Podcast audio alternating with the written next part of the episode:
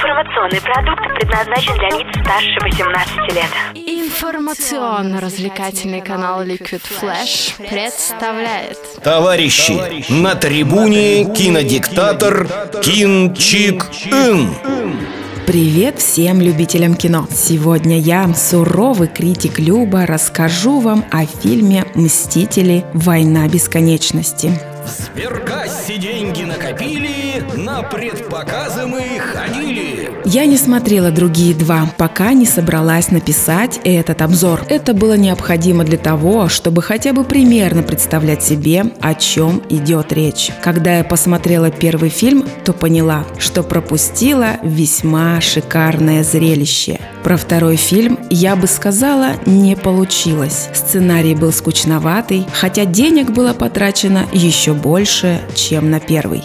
Теперь перейдем к новому фильму. После второй части я не надеялась увидеть что-то стоящее, но фильм удивил. Чем? Об этом впереди. Напомню всем любителям фэнтезийных боевиков, что такое кино нужно смотреть только в 3D, чтобы получить как можно больше эмоций. Кино массы. Для начала посмотрим на постер в кинопоиске. Герои внешне сильно изменились, и их уже не шестеро, а намного больше.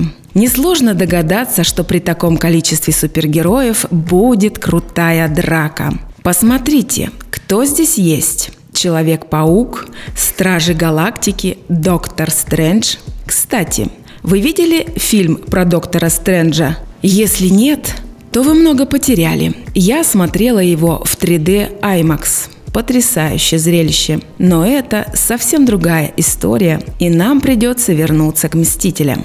Пока Мстители и их союзники продолжают защищать мир от различных опасностей, новая угроза возникла из космоса. Танос, межгалактический тиран, преследует цель собрать все шесть камней бесконечности, с помощью которых можно менять реальность по своему желанию. Судьба Земли никогда еще не была столь неопределенной. Вот главная идея. Для того, чтобы узнать подробности, вам придется посмотреть этот фильм, а фильм просто потрясающий. Что интересного для себя увидела я? В этой картине приятно было увидеть Питера Динклейджа, который предстает перед нами в необычном для себя образе. Стоит отметить бесподобный грим актеров, спецэффекты и графика на высшем уровне. Сценаристы также постарались. Невозможно было предугадать, что же будет дальше. А Танос был с одной стороны тираном, а с другой – философом с тонкой душевной организацией. Одним словом, достойный противник.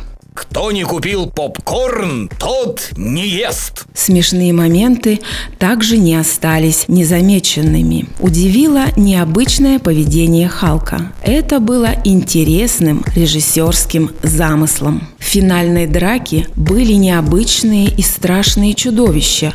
Таких я еще нигде не видела. Их было очень много, и они были как черная бесконечная лавина – и мне кажется, их вообще невозможно было убить. Я так и не поняла, как они выглядели. А теперь, что не понравилось. После жутких драк прически и костюмы супергероев оставались в полном порядке. А также не понравился актер, который пытался сыграть роль Человека-паука. Как вы помните, раньше его играл Тоби Магуайр – я одна из его многочисленных поклонниц. Но теперь он уже не может, к сожалению, играть эту роль. Ведь ему уже 41 год. Какой же из него студент колледжа? Также не понравились титры, которые длились 5 минут, а может и дольше, перед финальной сценой, которая в принципе не имела уже никакого смысла. Было и так понятно, что это еще не конец и будет продолжение истории. Напомню, что возрастное ограничение фильма 16+. Но в зале со мной рядом сидела мамаша, которая привела с собой своего маленького сына лет 7. Он прекрасно знал всех персонажей в фильме, поэтому я делаю вывод, что он смотрел все фильмы про Мстителей и является их ярым поклонником. Но кто его пустил в зал? Вот она, сила киноискусства. Невозможно противостоять ее притяжению. Кинчик Ин выносит вердикт. Я тоже не в силах была противостоять ему, в результате чего получила огромное удовольствие и хороший заряд энергии. С вами была суровый критик Люба. Пока. Все на синему.